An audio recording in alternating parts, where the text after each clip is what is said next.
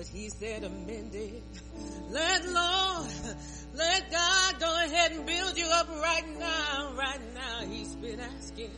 He's had your hands out. He's raised your hands up to him and now it's time for you to just stretch out to him right now, Lord. You know he's able. You know why you're here right now. Lord said it. He said he'd be there for you and he's right there waiting for you. Open arms. He's got the saints right here in supplication for you. Right now, just reach out. Come on out. The Lord's here to build up those walls. He's got a lot of people right there to pick you up. Right now, right now, right now, right now. The Lord's ready and He's waiting and you know He's able. Go ahead. Everything you've tried hasn't worked, but try Jesus. Cause you've known before He's been there. He's the same yesterday, today, and forever. Go ahead and reach out to Him right now.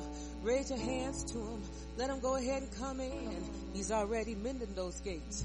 He's already breaking those breaking those those uh, uh, uh, spells that have been gone from generation to generation. You don't have to be trapped by those generational curses, curses anymore.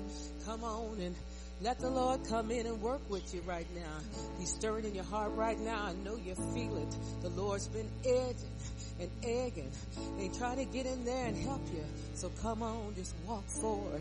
Let him do it. Let him do it for you right now. Hallelujah. Just thank you.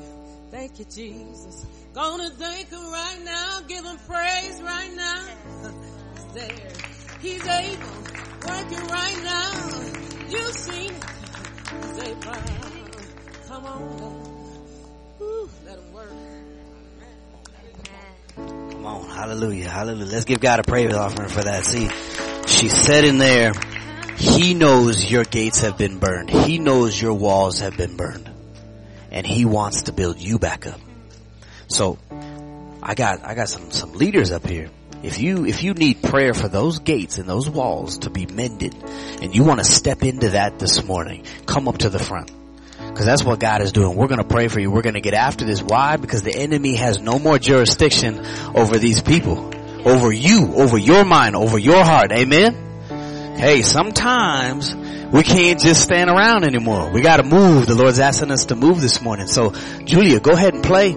If you want to be prayed for, if you want to be prayed for, just come up front.